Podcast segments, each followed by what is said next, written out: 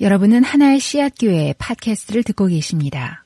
오늘 찬양이 평안을 내게 주노라 또뭐 네, 주님께 가까이 그런데 참 찬양하다가 그런 생각이 들어서 아, 교인들이 대단하다.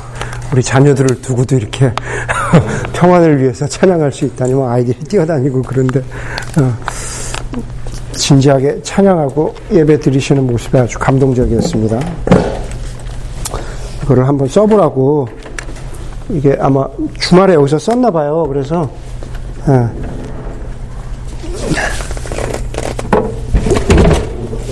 깜짝. 예. 굳이 한번 써보자고 그래가지고 오늘 바뀐 게 좀 많은데 예. 예. 다음 주에 이게 있, 다라는 보장은 없어요. 이거는 예. 그냥 한번 써보는 겁니다. 예. 어. 오늘 그 오늘 우리 상만 형제가 룻기 말씀 읽었는데 들리세요? 오늘 이제 들리죠? 네, 예. 오늘 상만 형제가 룻기 말씀 읽었는데 제가 약간 감기가 걸려가지고 이 목소리가 좀 안 좋습니다. 예.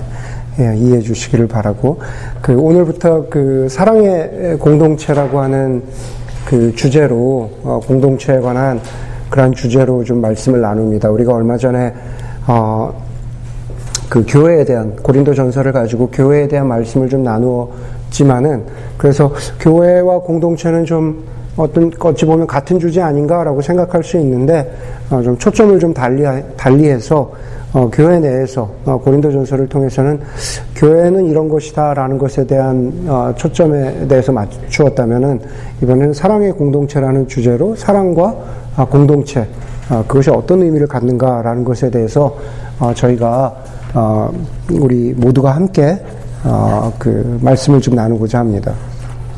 몇 번 그 설교에서도 한 한두 번 정도 얘기한 것 같고 또 겨자씨나 혹은 개인적으로 그 만나서 제가 여러분들하고 이야기할 때 몇 분들에게는 뭐 몇 분은 아닌 것 같아요. 여러분들에게 말씀드린 것 같은데 아마 사랑의 공동체라는 뭐 영어로 loving community 그렇게 돼 있는데 사랑의 공동체라는 주제로 어, 설교를 시, 시리즈를 시작하려고 하니까는 아무래도 저희 교회가 처음 그 시작되던 때 이야기를 잠깐 드려야 될 것 같습니다.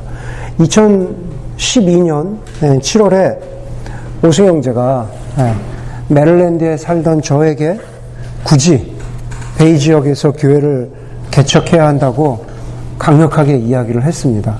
한 이틀 밤을 거의 밤을 새다시피 우리가 어디서 만나가지고 이제 같은 방을 썼는데 거기서 저한테 계속 베이 지역의 교회를 개척을 해야 된다라고 아주 강력하게 그렇게 이야기를 하는 것이었습니다. 그러면서 어, 우리 정우 형제와 지금 텍사스에 사는 은규 형제한테 오수 형제의 말을 그대로 빌리면 목사님 제가 정우랑 은규한테도 다 얘기를 했고 본인들도 다 동의를 했으니까 그냥 하시기만 하면 됩니다. 라고 그렇게 얘기를 했습니다. 어, 제가 오승형제를 참 신뢰하지만 그 말을 그대로 믿을 수가 없었습니다. 정말 정우 형제와 은규 형제가 동의를 했는지 제가 확인을 해봐야겠다라는 생각이 들었습니다. 그래서 한 두 달 후쯤에 9월에 어떤 일로 메릴랜드에 온 정우 형제와 은규 형제에 대해서 교회 개척에 대해서 이야기를 나눌 기회가 있었습니다. 정말로 교회를 개척하려고 그러냐. 아직도 어떤 수양관 저녁 무렵에 어떤 가로등 밑을 걸으면서 어, 정우 형제랑 은규 형제랑 나눴던 대화가 아직도 기억이 납니다. 사실은 대화는 사실 교회 개척한다 그러면 막 몇 시간씩 같이 얘기를 해야 되잖아요. 근데 뭐 한 가로등 밑을 한 5분 걸으면서 가로등 밑을 5분 걸으면서 그냥 대화의 내용은 아주 간단했어요. 아, 정확하게 기억나는 건 그런 얘기였습니다. 서로 사랑하는 공동체, 서로 사랑하는 교회를 해보았으면 좋겠다라는 그런 말이었습니다. 우리가 교회로서 진실하게 사랑하는 모습으로 세상 가운데 교회됨을 드러내고 그리고 정말로 교회가 이런 것이다라는 것을 보여주는 아, 그러한 공동체를 만들어 보았으면 좋겠다라는 말이었다고 저는 어, 기억을 합니다.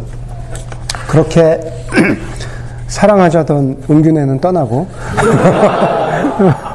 네, 다시 만나서 다시 만나서 사랑할 날이 오기를 기다리니까 예, 저는 충분히 얘기했으니까 제 마음을 여러분들이 어, 텍사스에 좀 다시 꼭 전해 전해 주시기를 바래요. 예, 다시 다시 사랑하기를 바란다고.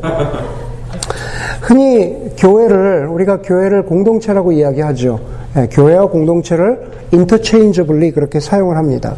성경 공부를 한다든지 수양회를 가면은 가장 많이 등장하는 주제 가운데 하나가 공동체죠. 사실 뭐 공동체를 세우자 이런 이야기를 가장 많이 합니다. 그 앞에 수식어가 붙습니다. 믿음의 공동체, 기도의 공동체, 전도하는 공동체, 선교하는 공동체, 은혜의 공동체 이렇게 얘기하면서 그런 공동체가 되고 싶다라고 하는 그런 바람들을 갖습니다. 물론 하나하나 보면은 쉬운 주제들은 아니지만 그러나 또 곰곰이 생각해 보면 가능할 것도 같습니다. 예를 들어서 전도하는 공동체다. 한 교인이 혹은 전 교회가 100명을 전도하기로 하고 그렇죠? 한 주에 어떤 주를 정하고 그 주에는 그 주에는 아, 무조건 한 사람씩 뭐 밥을 사던 뭐 뭘 하던 선물을 사주던 하여간 직장 동료건 직장 후배건 누군가를 이 자리로 데려오는 것을 목적으로 한다면 그러면 숫자를 채우는 것이 가능할 것 같기도 합니다. 기도하는 공동체도 마찬가지죠. 새벽, 새벽 기도회를 만들고 몇 퍼센트 이상이 나오고 그리고 몇 시간씩 기도하기로 그렇게 하면은 될 것 같습니다. 순서를 정하고 이번엔 내가 한 시간 했으니까 그 다음은 누가 하기로 하면은 기도하는 공동체도 가시적으로 어, 성과를 만들 수 있을 것 같습니다. 선교하는 공동체도 마찬가지죠. 선교지 몇 군데를 정하고 후원하고 단기 선교를 몇 번 갔다 온다고 하면은 그러면은 될 것 같기도 합니다. 그런데 사랑하는 공동체다. 사랑하는 공동체라는 그 말 앞에서 사실은 저와 여러분들이 조금 당황스러울 수도 있을 것 같습니다. 도대체 사랑하는 공동체라는 것은 어떻게 수치화하고 그리고 어떻게 달성해야 되는 것일까? 어떻게 내가 사랑한다라는 것을 보여주고 어떻게 사랑받았다라는 것을 실제로 느낄 만큼 그래프를 만들 수 있는 것일까? 저 여러분들이 동의하는 대로 사랑이란 것이 숫자로 말씀드릴 수도 없을, 없을 것이고 점수로 그렇게 매길 수도 없는 것입니다. 오히려 사랑은 설명되지 않아도 우리가 고개를 끄덕이거나 혹은 마음으로 느끼는 그 한순간의 마음이 그것이 아마 사랑 혹은 사랑하는 공동체일 것입니다. 사랑의 공동체라는 아, 시리즈를 준비하면서 어쩌면은 이번 시리즈를 이번 설교 시리즈를 어, 몇 개의 문장으로 어, 압축할 수 있다면 아마 이것이 아닐까 어, 보여줄 만한 한 시를 시를 소개하고자 합니다. 신경림 시인의 파장이라는 시입니다. 신경림 시인은 한국의 오래된 시인인데 그분의 파장, 그러니까 쉽게 얘기해서 뭐죠? 장이 다 끝났다. 마켓이 이제 클로즈했다. 그런 그런 의미를 우리가 파장이라고 합니다. 한번 잘 들어보시기 바랍니다. 파장. 못난 놈들은 서로 얼굴만 봐도 흥겹다. 이발소 앞에 서서 차내를 깎고 목로에 앉아 막걸리를 들이키면 모두들 한결같이 친구 같은 얼굴들. 호남의 가뭄 얘기, 빚 얘기, 약장사 기타 소리에 발장단을 치다 보면 왜 이렇게 자꾸만 서울이 그리워지나. 학교 마당 애들 모여 소주에 오징어를 찢다.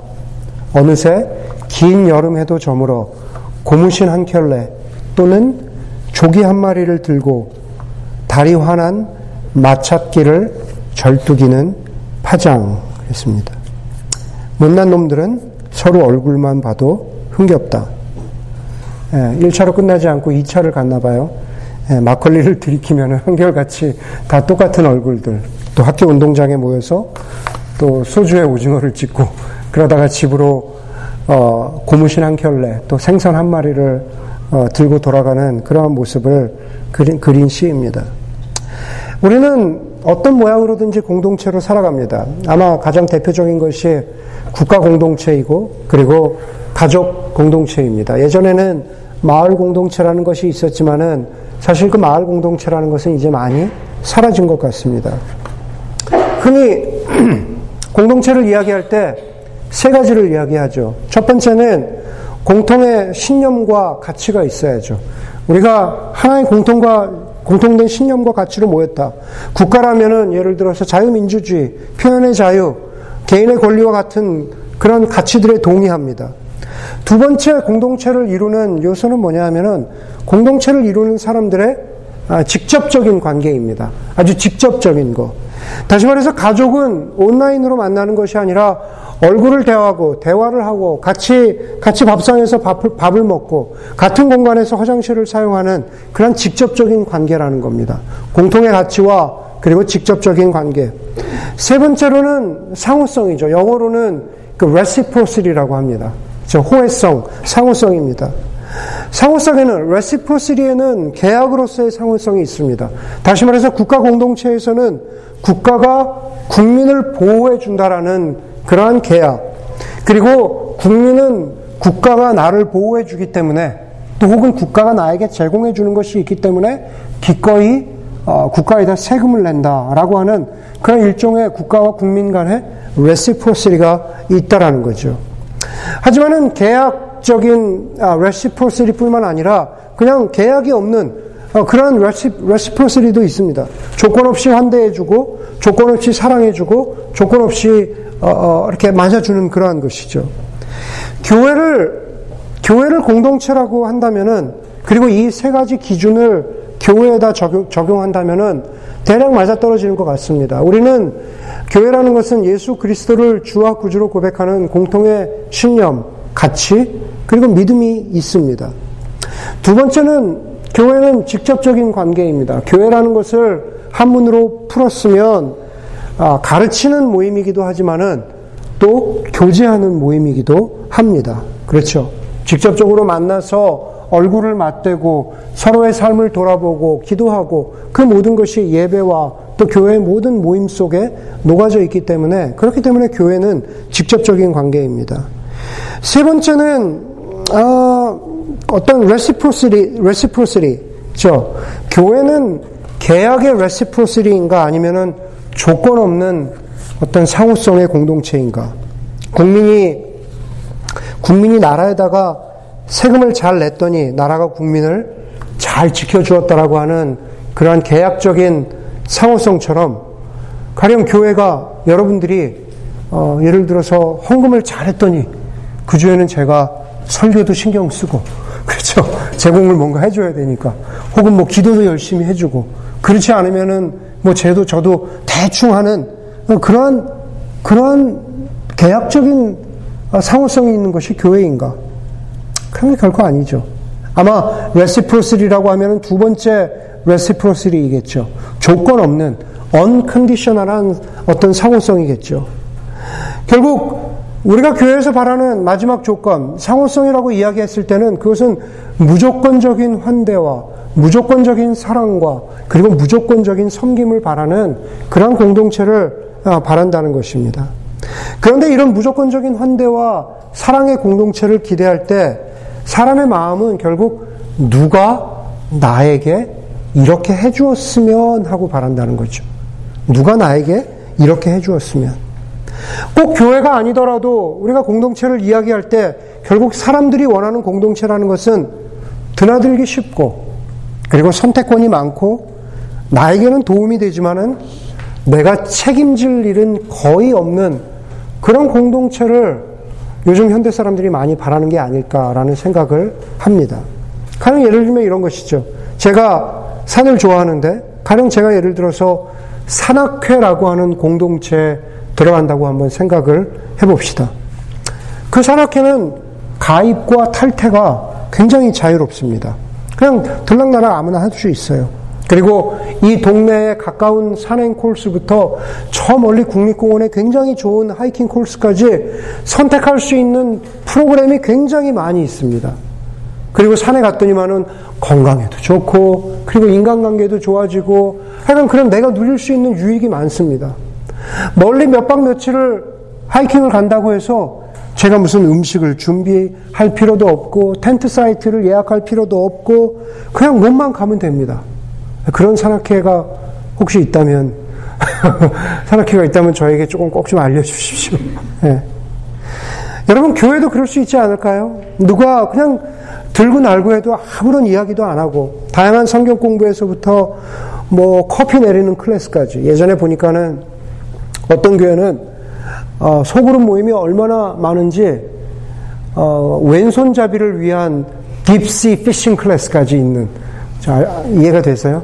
예, 왼손잡이를 위한 어, 먼 바다 나가서 낚시하는 클래스까지 있는 그런 모든 클래스가 있는 그런 다양한 다양한 그러한 공동체.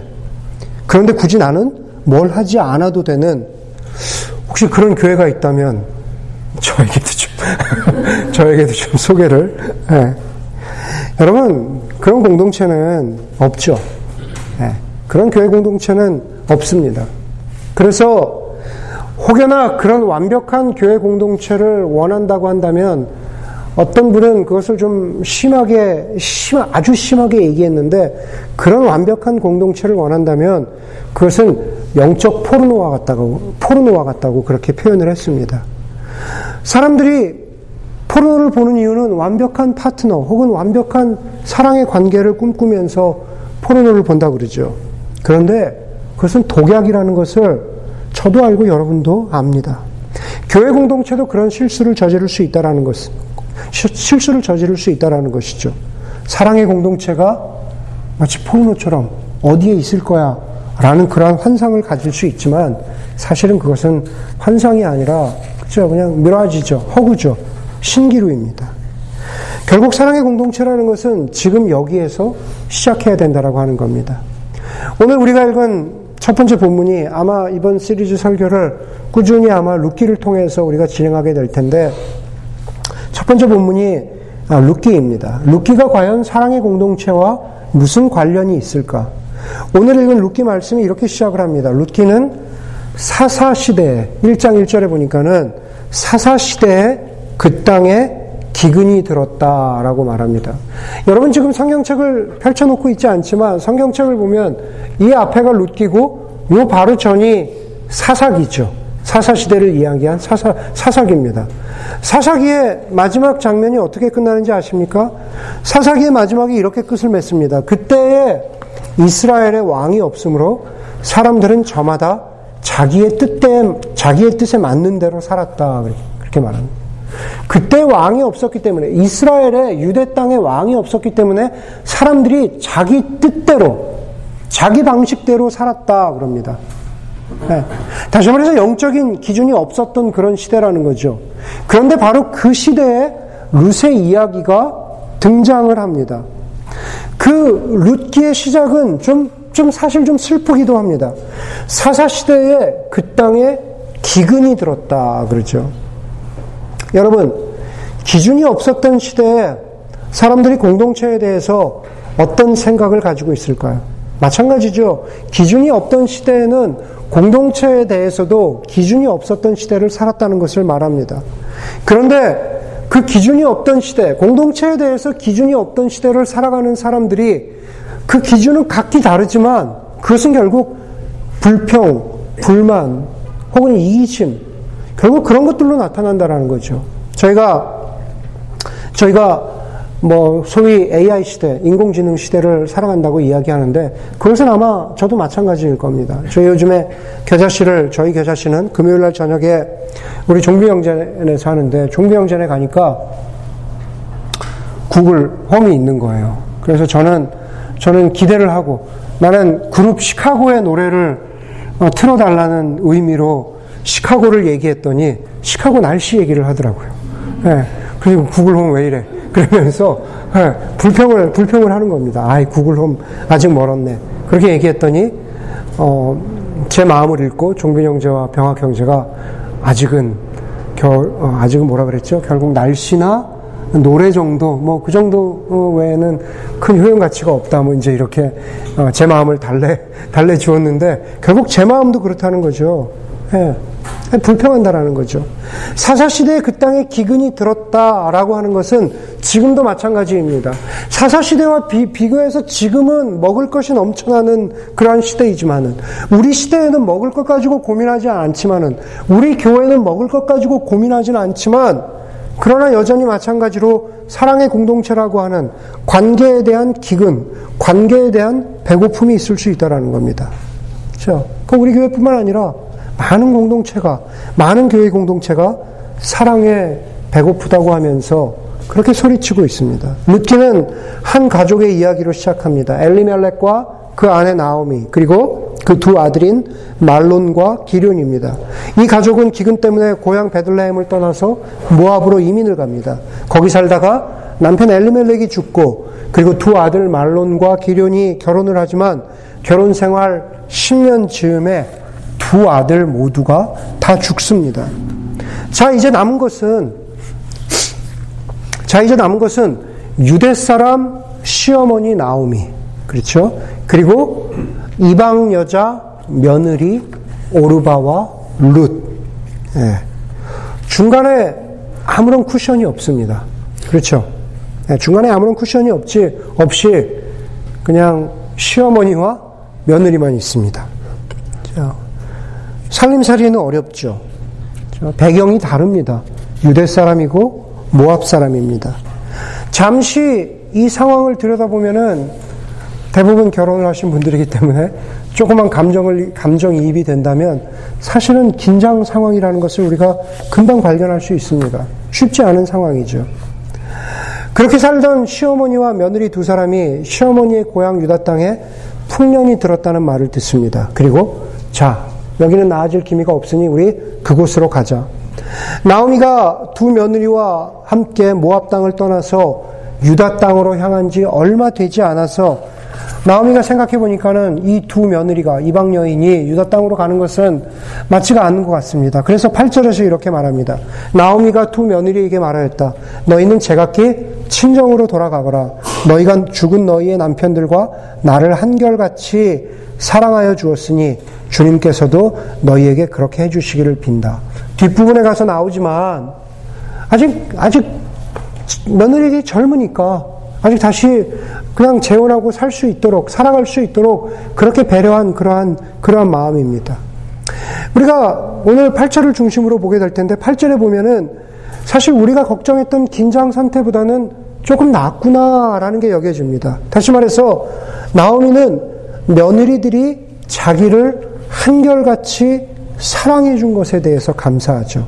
너희가 죽은 너희의 남편들과 나를 한결같이 변함없이 사랑하여 주었으니 그렇게 말합니다. 여러분 여기 사랑이라고 번역된 히브리어 단어 헤세드는 사실 사실 룻기에서 반복적으로 등장하는 단어입니다. 보아스가 룻을 사랑하는 것. 그렇죠? 그런 것이 다 헤세드라는 단어 하나로 표현, 표현되어 있지만 사실은 love라고 하는 사랑이라고 하는 영어 단어 하나로 번역이 되지 않습니다. 헤세드는 영어로 따지면 여러 가지를 포함하고 있는 단어입니다. love, kindness, faithfulness, and thankfulness. 사랑도 있고, 신실함도 있고, 감사도 있고, 그런 모든 것들이 혹은 친절도 있고, 그런 모든 것들이 담겨 있는 단어입니다. 우리가 사랑이라고 말하는 감정적인 단어보다 훨씬 더 큰 의미를 품고 있는 거죠. 모압 출신 며느리들이 유대 출신 시어머니를 헤세드 하였던 거죠. 헤세드 하였습니다. 나오미는 그것을 감사하고 이제 하나님이 너희들에게 헤세드를 베풀어 주시기를 기대하면서 이제 돌아가거라 라고 아, 그렇게 그렇게 며느리들을 놓아주는 거죠. 여러분 저는 이 모습에서 나오미의 이 모습에서 교회 공동체가 사랑의 공동체가 되기를 원한다면 가장 먼저 기억해야 할 한 가지 중요한 단서를 영적인 단서를 발견하게 됩니다. 그것은 무엇이냐 하면은 결국 사랑이라는 것은 사랑의 공동체를 만들어가는 것은 저와 여러분들이 서로 서로가 서로의 존재를 예, 우리의 두잉이 아니라 우리의 빙이죠. 우리의 존재를, 서로의 존재를 감사하는 것으로 시작해야 된다는 거죠. 우리가 서로의 존재를 감사해야 된다는 겁니다. 나옴이라고 하는 시어머니, 그리고 모압, 아, 아, 룻과 오르바라고 하는 그러한 며느리, 유다 사람과 모압 사람, 나이든 여자와 젊은 여자, 서로 다른 풍습과 서로 다른 습관, 서로 다른 신앙의 배경, 배경과 서로, 서로 다른 경험들. 지금도 마찬가지죠. 목사와 혹은 교인, 나이 든 사람과 젊은 사람, 혹은 저희 교회를 보자면 뭐 엔지니어와 그렇지 않은 사람, 이민 온 사람과 유학생 출신, 일하는 사람과 전업주부, 지역교회에서 꽤 꾸준히 자란 사람과 선교단체 출신들. 우리 모두 다 다릅니다. 다른 곳의 이야기가 아니라 바로 저희 교회의 이야기일 수 있다라는 겁니다. 말바드는 공동체에 대해서 이야기하면서 공동체라는 것은 현실적인 차이를 극복하는 게 아니라 현실적, 현실적인 차이를 더 열린 마음으로 받아들이고 모든 사람에 대해서 더 호의적으로 대하고 그리고 더 사려 깊게 행동하는 데 있다고 했습니다. 현실적인 차이를 인정하고 열린 마음으로 받아들이고 모든 사람을 호의적으로 대하고 그리고 그렇기 때문에 더 사려 깊게 행동하는 것. 그러면서 말바다는 덧붙이기를 공동체라고 하는 것은 애정이라고 하는 감정, 애정이라고 하는 느낌에 의존하지 않는다라고 했습니다. 애정 혹은 사랑이라고 하는 느낌이 저 사람이 나를 사랑해. 내가 저 사람을 사랑해주고 있어. 라고 하는 그 느낌이 공동체를 만들어가는 게 아니다라고 하는 겁니다. 오히려 서로 다른 존재들, 나오미와 룻과 오르바와 같지만 서로의 존재를 감사하고 현실적인 차이를 인정하고 그러나 그 가운데에서 서로가 사랑, 헤세드, faithfulness, kindness, 죠, thankfulness 이러한 것들을 서로가 서로에게 베풀어 준 것들에 대해서 감사하는 마음이 혹은 그 존재로 인해서 감사하는 것이 그것이 사랑의 공동체를 이루어 간다라고 그렇게 말하고 있습니다. 누가복음 15장에 보면은 예수님이 두 아들의 비유를 말씀하십니다. 그 비유를 듣던 그룹은 두 그룹이죠. 한 그룹은 세리와 죄인들이고 한 그룹은 바리세파 사람들과 율법학자들이었습니다. 마치 유다 사람들과 모압 사람, LA 다저스와 자이언츠, LA 다저스와 샌프란시스코 자이언츠, 그렇죠? 보스턴 레드삭스하고 뉴욕 양키스. 그렇죠? 결코 화합할 수 없는 먼 관계에 있는 그런 관계들이죠. 예수님은 두 아들의 비유를 말씀하셨고 작은 아들에 해당하는 세리와 죄인들은 그 작은 아이 작은 아들의 이야기가 바로 자기들의 이야기라는 것을 알았습니다. 그들은 예수님의 사랑에 감사했지만 이방 사람들과 세리와 죄인들은 예수님의 사랑에 대해서 감사했지만 큰아들에 해당하는 바리세파 사람들과 율법학자들은 그 상황 자체를 받아들이기가 어려웠던 거죠. 저쪽 편에 있는 사람, 그렇죠? 저쪽 편에 있는 사람들, 양키스와 레삭스는 이 상황이 도저히 못마땅한 겁니다. 누가복음 15장에 아버지는 좀 과하게 작은 아들을 맞이해 줍니다. 그렇죠? 과하게 맞아준다라는 것은 이런 것이겠죠. 굳이 동네 입구에 나가서 아들을 기다리지 않아도 되고, 굳이 좋은 옷을 입혀주지 않아도 되고, 굳이 반지를 끼워주지 않아도 되고, 굳이 송아지를 잡아서 큰 잔치를 베풀지 않았어도 작은 아들은 최소한 아버지로부터 자기가 사랑받고 있다라는 것을 아마 알았을 겁니다. 그냥 식구들끼리 간단하게 식사를 하고 그리고 둘러 앉아서 이야기하면서 그냥 내가 돌아온 것을 그냥 감사해 주면 그것으로 아마 작은 아들은 충분하지 않았을까라는 생각을 합니다. 이것은 아버지의 충분한 사랑이었을까? 혹은 과도한 사랑이었을까? 영어로 이야기하면은 충분한 사랑이기 때문에 sufficient, abundant love일까? 좀 과도한 사랑이기 때문에 좀 excessive한 사랑이었, excessive한 love였을까? 계속 제가 오늘 말바돈 이야기를 하는데 말바돈은 누가 누가복음 15장에 아버지의 사랑을 이렇게 표현을 해요. 한국말로 어, 해픈 사랑. 그렇죠? 영어로 이야기하면 extravagant love라고 그러죠. 해퍼. 사람이 해프다 그러는 거 그렇게 어, 우리 한국말에서 그렇게 좋은 뜻 아니잖아요. 그렇죠? 어, 너 쟤는 너무 해퍼. 어. extravagant. 해픈 거죠. 우리에게는 그것이 좋은 의미가 아닌 것처럼 그렇게 보이지만 성경 속에서 해프다는 것은 우리를 향한 하나님의 사랑의 넓이와 깊이를 보여주는 단어일지도 모릅니다. 사실 우리는 모두 다 작은 아들이잖아요. 세리잖아요. 죄인들이잖아요. 하나님이 혹은 사람들이 혹은 누군가가 나에게 사랑을 해프게 베풀어 주었다면, 좀 해픈 듯이 내가 그 사랑을 받았다면, 우리 모두가 그것에 감사하잖아요. 그런데 아쉽게도 우리는 하나님이 나에게는 좀 헤프게 사랑을 베풀어 주셨으면 좋겠지만, 그렇지만 굳이 저 사람에게는 그렇게 하시지 않아도 된다라고 하는 큰아들 mentality를 가지고 있는 것이 그것이 사실은 우리의 마음이 아닐까라는 생각을 합니다. 사실은 그 반대여야겠죠. 하나님, 나는 굳이 그렇게 헤프게 사랑하지 않으셔도 저 사람은 좀 해프게 사랑해 주십시오.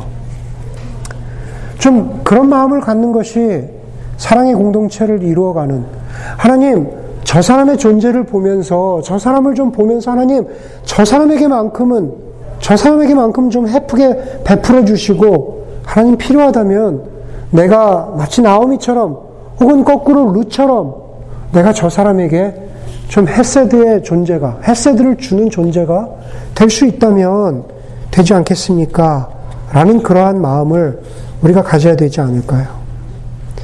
예수님은 최후의 만찬 자리에서 자기, 자기의 제자들이 자신을 배신하고 부인할 것을 알았지만 예수님 기꺼이 몸과 그리고 피를 나누어 주셨습니다. 굳이 이야기하자면 예수님 제자들을 해프게 사랑하신 거죠. 그렇게 해주실 필요 없는데 그냥 해프게 나누어 주신 겁니다. 결국 마지막에서 십자가에서 자신의 생명을 우리를 위해서 죽으셨습니다. 그것은 나는 나는 너희의 존재로 인해서 감사하다라고 하는 예수님의 해픈 사랑의 실천이었다라는 거죠.